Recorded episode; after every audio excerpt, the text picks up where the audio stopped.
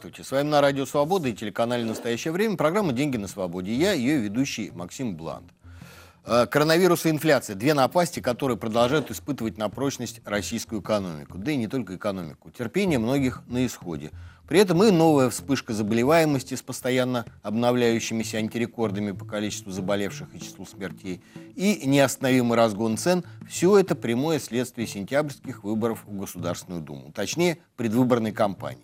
В периоды перед каким-нибудь серьезным общенародным голосованием российские власти, что федеральные, что региональные, охватывают приступы слабоумия, а потом, когда желаемый результат получен, они начинают разгребать то, что наворотили. Так и на этот раз.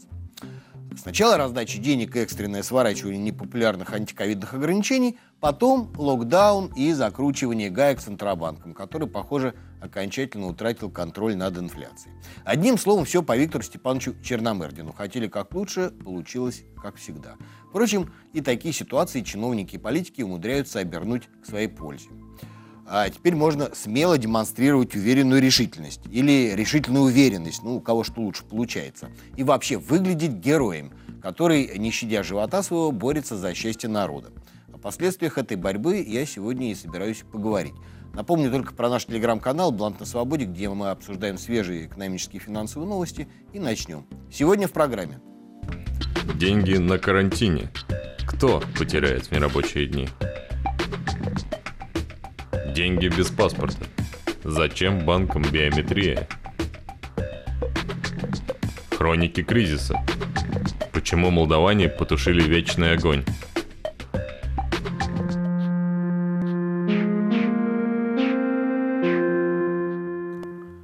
Начну по традиции с пары новостей. В пятницу, 22 октября, Совет директоров Банка России повысил базовую ставку. Причем неожиданно для большинства аналитиков сразу на три четверти процентного пункта, до 7,5% годовых. Все почему-то ждали, что Центробанк, как и на прошлом сентябрьском заседании, повысит ставку на четверть процентного пункта, ну, либо максимум наполовину.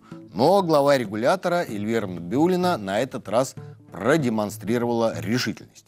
Мы приняли решение повысить ключевую ставку на 75 базисных пунктов до 7,5% годовых.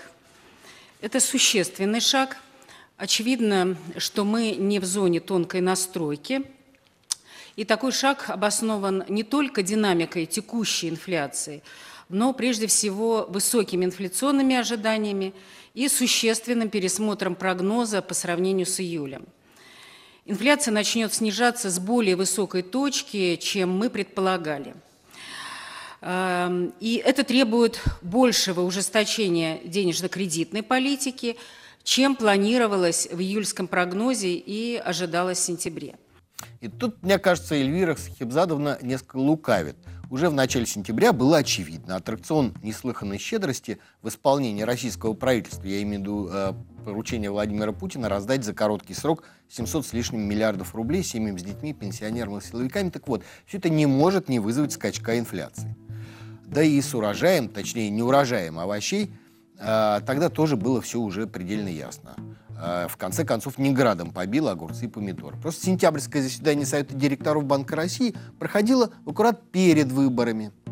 А, и дразнить гусей, закручивая гайки в полную силу, было невозможно в силу политических причин. При этом совсем уж никак не реагировать на тогда уже весьма ощутимый рост цен ЦБ тоже не мог отсюда и травоядные четверть процентного пункта в сентябре. А теперь, когда со всеми политическими глупостями покончено, можно браться за дело всерьез, засучив рукава. На пресс-конференции по итогам заседания поставки, фрагмент которого вы только что видели, Набиулина ясно дала понять, что серия повышения ставок, скорее всего, продолжится. Что тоже вполне предсказуемо, ведь помимо инфляции ЦБ пытается совладать еще и с пузырем на рынке необеспеченного потребительского кредитования. Вопрос в том, насколько жесткость ЦБ в нынешних обстоятельствах может быть эффективна и оправдана. А, Набиулина не раз говорила, что инфляция разгоняется, когда спрос превышает предложение. Тут не поспоришь. Вот только повышение ставок делает кредиты более дорогими не только для потребителей, но и для производителей. Еще неизвестно, по кому все это ударит сильнее. Особенно если учесть, что Владимир Путин вошел во вкус и буквально фонтанирует идеями о том, кому еще раздать немного денег. За примером далеко ходить не надо. Еще одна новость. На прошлой неделе Путин поручил правительству рассмотреть вопрос о выплате по миллиону рублей за рождение на Дальнем Востоке третьего ребенка. Ну и за всех последующих детей тоже. В поручении говорится, ребенок, за которого родителям причитается миллион, должен быть зарегистрирован в органах записи актов гражданского состояния или ЗАГСе на территории Дальневосточного федерального округа. Деньги, правда, можно будет потратить только на улучшение жилищных условий. Все там же, на Дальнем Востоке. Отмечу, что по миллиону за ребенка в России еще не давали. Хотя тем, у кого двое и больше детей, я бы не советовал немедленно планировать новую беременность и бронировать на 9 месяцев вперед билеты куда-нибудь в Хабаровск, потому что инфляция, и она в любой момент может стать гипер. И за 9 месяцев миллион вполне может превратиться во что-то куда как менее существенное, чем сейчас. Так или иначе, но мне даже сложно оценить, что хуже. Нынешняя ничем не мотивированная избирательная щедрость или трудно объяснимая скупость правительства во время первого локдауна. И раз уж речь зашла о локдауне, поговорим о нынешнем, втором по счету. С 30 октября по 7 ноября в России снова нерабочие дни. Подробностей в указе Путина, которым этот режим вводится, немного. Сказано только, что работодатели должны сохранить сотрудникам зарплату в полном объеме, решать все остальное региональным властям. А те в большинстве своем ужесточают антиковидные меры. Кто-то вводит QR-коды, кто-то самоизоляцию для непривитых. У московских учителей дополнительный отпуск. Именно так большинство россиян воспринимает пока не рабочие дни – так вот, этот отпуск начался уже в понедельник, 25 октября. Именно в этот день власти рекомендовали распустить детей на каникулы, то есть сегодня. В результате все дешевые билеты в Сочи, да и не только в Сочи, и в Египет тоже мгновенно закончились. Жилье по вменяемым ценам а, ни там, ни там на период нерабочих дней а, не найти. По предварительному бронированию гостиниц установлен едва ли не абсолютный рекорд. Сначала многие нацелились и на северную столицу, но власти Санкт-Петербурга пытаются бороться с наплывом приезжих, и в результате тоже э, с четверга 30 октября в городе фактически вводится локдаун. Одна из причин – нежелание привлекать город, в город туристов в нерабочие дни. А вот мэр Москвы Сергей Собянин предпочитает не слишком торопить события, хотя и прогнозирует пик заболеваемости на начало этой недели. А, в одном из интервью на прошлой неделе, в конце прошлой недели, он заявил, что летний эксперимент с QR-кодами в ресторанах привел к падению доходов бизнеса на 20-80%. Позиция любопытная. А, если на работу ходить нельзя, а в кафе и рестораны можно и даже нужно, в противном случае бизнес потеряет 80% доходов, то локдаун действительно превращается в праздник без конца. Впрочем, не думаю, что Собянин действительно ограничится минимальными ограничениями. Судя по прошлому опыту, столичные власти всегда были на одном из первых мест по жесткости антиковидных мер. С подробностями о том, как москвичи и столичный бизнес готовятся к нерабочим дням, э, Анна Хламова. Анна, добрый день. Э, на Москву равняются многие регионы. Скажите, чем порадуют столичные власти, жителей города и э, столичный бизнес? Максим, здравствуйте. Мэр Москвы Сергей Собянин объявил нерабочими дни с 28 октября по 7 ноября. Аналогичные противоковидные меры ввели в Подмосковье. В это время не будут работать фитнес-клубы, бассейны, салоны красоты. Закрываются цирки, концертные залы, клубы и кинотеатры. Представления отменяются или переносятся на следующий год. При этом театры и музеи продолжат свою работу, но попасть туда смогут только обладатели QR-кодов. Причем э, в театрах сохраняется э, посадка посадка в зрительном зале всего лишь 50%. Еще во время фактически московского локдауна придется забыть о посещении стоматологов. Лечить зубы можно будет только в случае экстренной боли. Кафе и рестораны в эти дни смогут работать только на доставку и на вынос. В последнюю неделю в Москве проходил собственный Октоберфест. Так вот, его пришлось завершить раньше положенного срока. И придется отменить также празднование Хэллоуина. Он как раз приходится на нерабочие дни. А, ресторанную отрасль решила поддержать Яндекс Еда. Она обнулила комиссию ресторанам на заказы с собой, а еще пообещала выплатить по 6 тысяч за каждого сотрудника, который временно станет курьером. Кроме того, у ресторанов появится QR-меню, чтобы заказы можно было оформлять прямо с улицы. А, вложения Яндекс Еды составили 150 миллионов рублей, и, как обещают в компании, эта поддержка коснется ресторанов не только в Москве, но и по всей стране. А тем временем федеральные власти разработали новые меры поддержки бизнеса. Возобновится программа льготного кредитования. Это значит, что на полгода компании освободят от процентных и кредитных платежей. Далее ставка составит 3% годовых и останется таковой при условии, что работодатель на протяжении всего срока выплаты кредита э, сохранит 90% сотрудников. По словам вице-премьера Андрея Белоусова, эта программа охватит чуть больше миллиона человек. И еще одна мера поддержки коснется двух миллионов человек. Они могут подать заявку на единовременную выплату в размере, э, в виде одного минимального размера оплаты труда. Сегодня он составляет около 12 тысяч рублей. Федеральная налоговая служба будет собирать заявки с 1 ноября по 15 декабря, а деньги будут поступать на счета тех, кто подал заявки с 15 ноября по 31 декабря. Э, владельца сети семейных кафе «Андерсон» Анастасия Татулова прокомментировала это в своем фейсбуке. У каждой компании есть ежемесячные официальные зарплаты. Зарплаты надо компенсировать реальные, белые, полные, тем, кто их платит и налоги с них платит, включая все налоги, которые платит работодатель с этих зарплат, и НДФЛ, и соцстрах, и пенсионный фонд, все 43%. А еще в понедельник, 25 октября, московские власти представили собственные меры поддержки бизнеса, а также программу льготного кредитования, но на этот раз она затронет компании с численностью сотрудников более чем 250 человек и годовой выручкой до 2 миллиардов рублей. Они смогут взять кредит под 6% годовых вместо 10 на сумму максимум 500 миллионов рублей. Льготная ставка сохранится в течение года. Спасибо, Анна. 6% это, конечно, очень щедро. А теперь э, об экономических последствиях очередного локдауна. Первый вице-премьер Андрей Белоусов, которого Анна уже упоминала, на совещании э, президента с членами правительства оценил потери бизнеса в 4 миллиарда рублей в день. Подчеркну, в день. Правительство э, обещает помочь малым и средним предприятиям, а также особо пострадавшим отрастям, э, отраслям. Об этом только что рассказала Анна. Как по мне, так власти не слишком расщедрились. Один э, минимальный размер оплаты труда на сотрудника по оценке большинства предпринимателей, это вообще ни о чем. Работники получают в разы больше.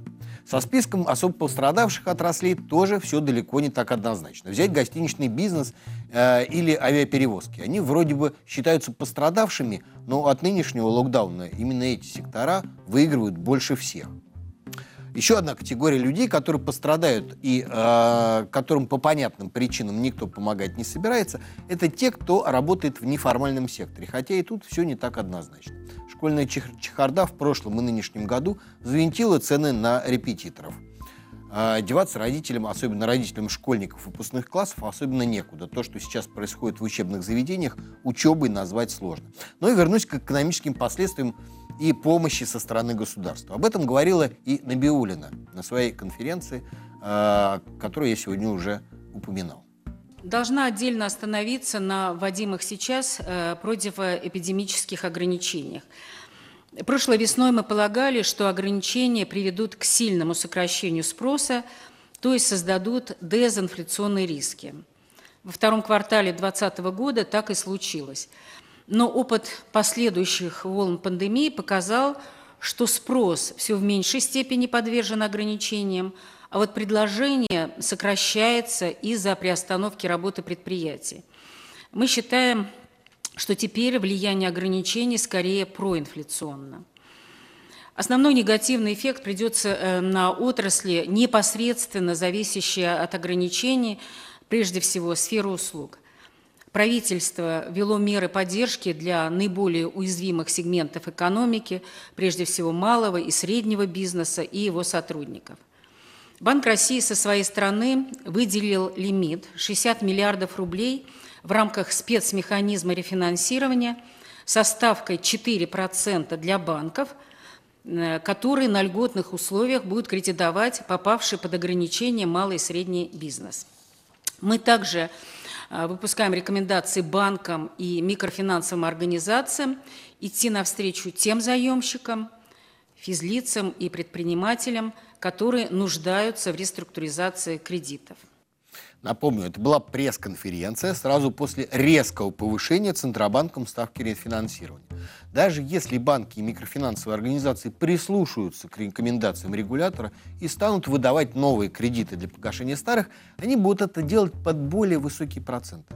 О реструктуризации имело смысл говорить весной, когда ключевая ставка была на уровне 4 с четвертью процентов, а не при нынешних 7,5.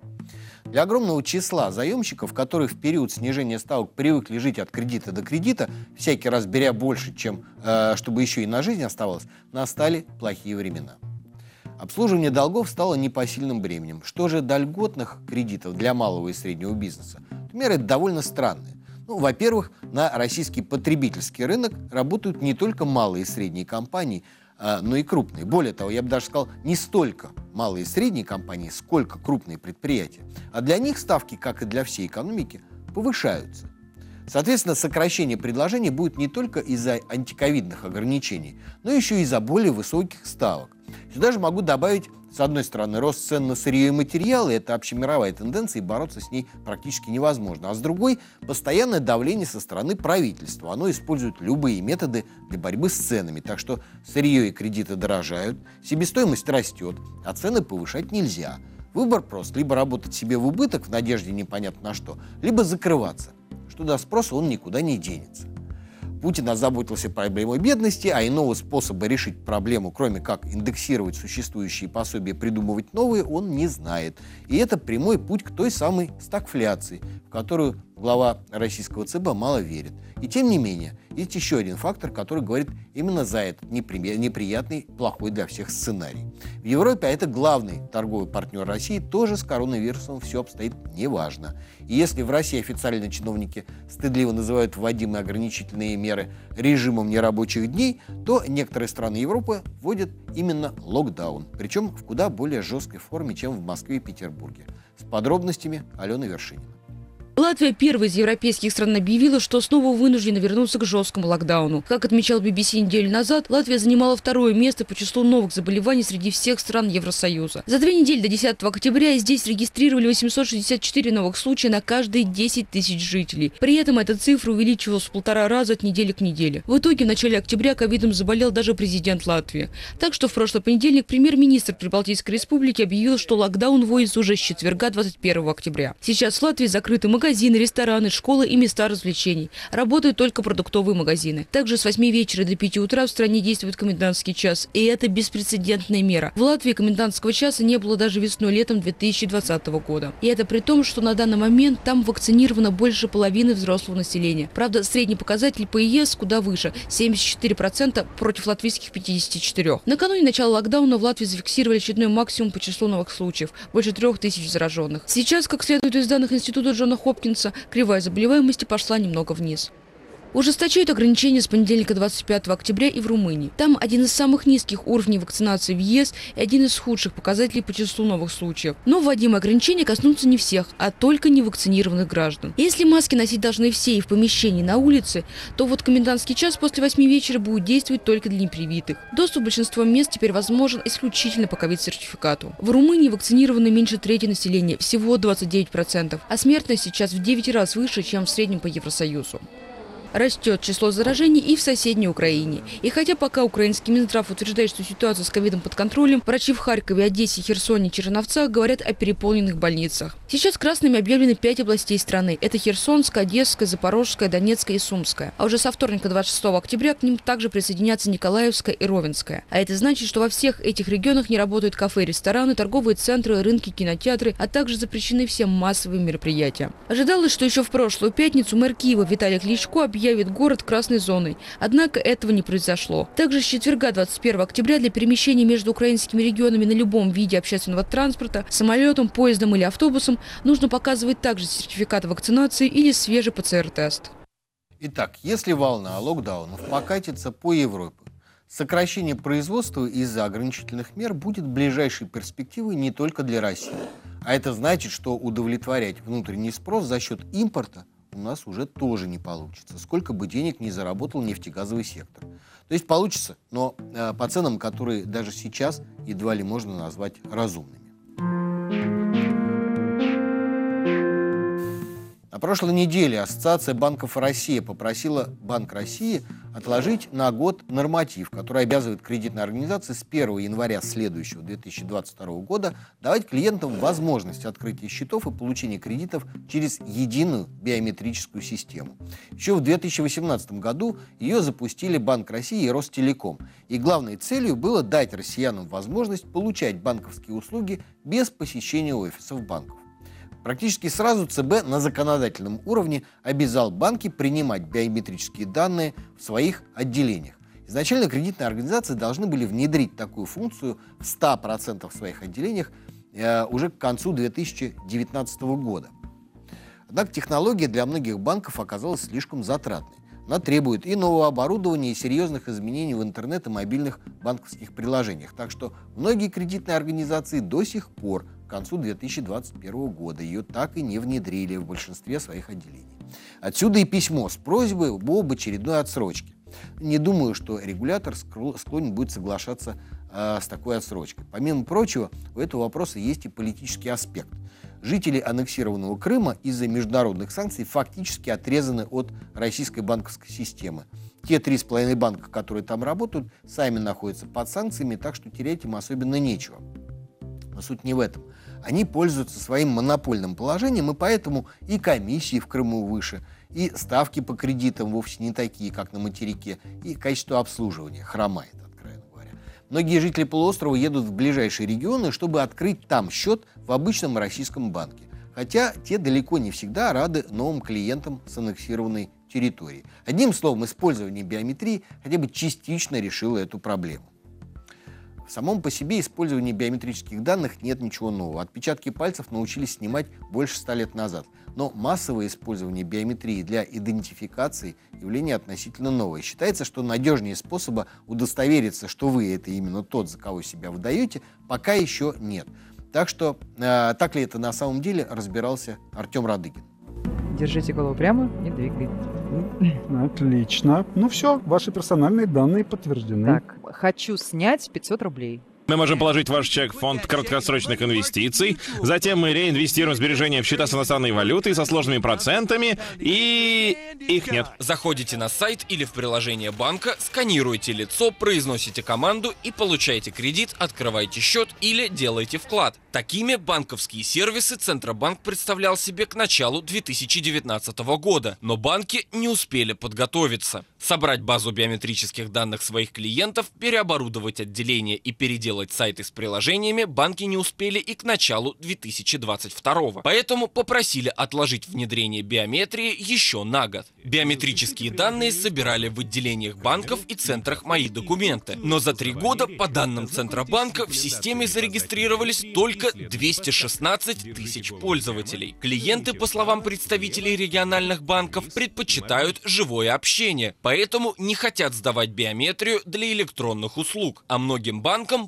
попросту негде хранить данные своих клиентов. Чтобы выполнить требования Центробанка, придется покупать место в облачном хранилище, но бюджетные варианты от Ростелекома и других российских компаний до сих пор не прошли проверку ФСБ. На данный момент ЦБ требует, чтобы биометрия работала на сайтах и в приложениях банков и использовалась для получения всех ключевых услуг, кредитов, вкладов и открытия счетов. Банки же просят, чтобы им разрешили вводить биометрию только для одной платформы и не для всех продуктов сразу. Иначе получится слишком дорого. По словам президента InfoWatch и соосновательницы лаборатории Касперского Натальи Касперской, на данный момент нет необходимости в использовании биометрии. Тем более, что у российских банков нет механизмов, которые защитят клиентов от утечки или неправомерного доступа к их данным. В Ростелекоме же утверждают, что когда все будет готово, система будет полностью защищена от мошенников. И даже с украденной биометрией никто не сможет забрать ваши деньги. По словам экспертов Ростелекома, их алгоритм может распознать живого человека и заподозрит обман, если увидит неестественное поведение.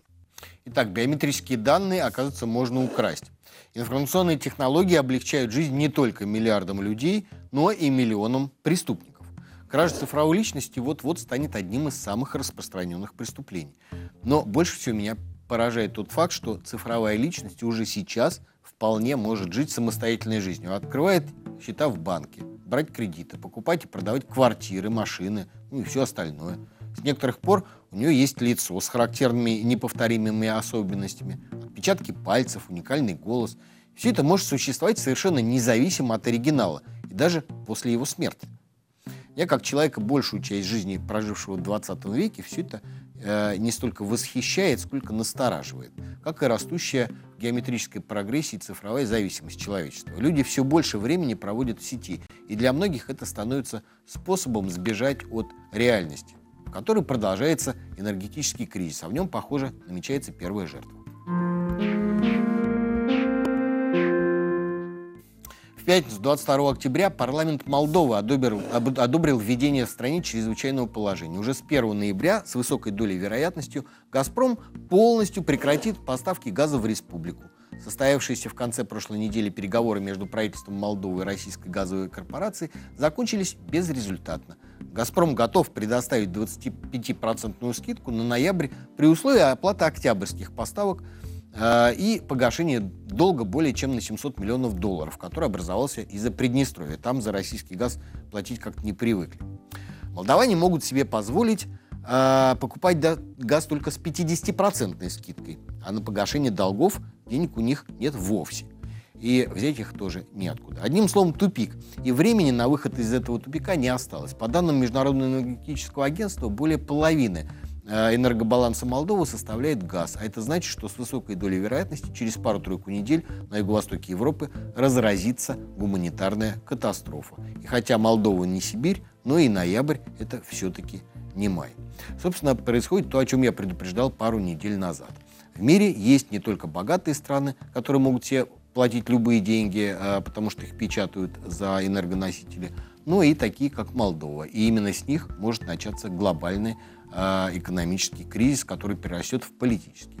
На этом наше э, время в эфире подошло к концу. С вами была программа «Деньги на свободе». Я ее ведущий Максим Блан. До встречи через неделю.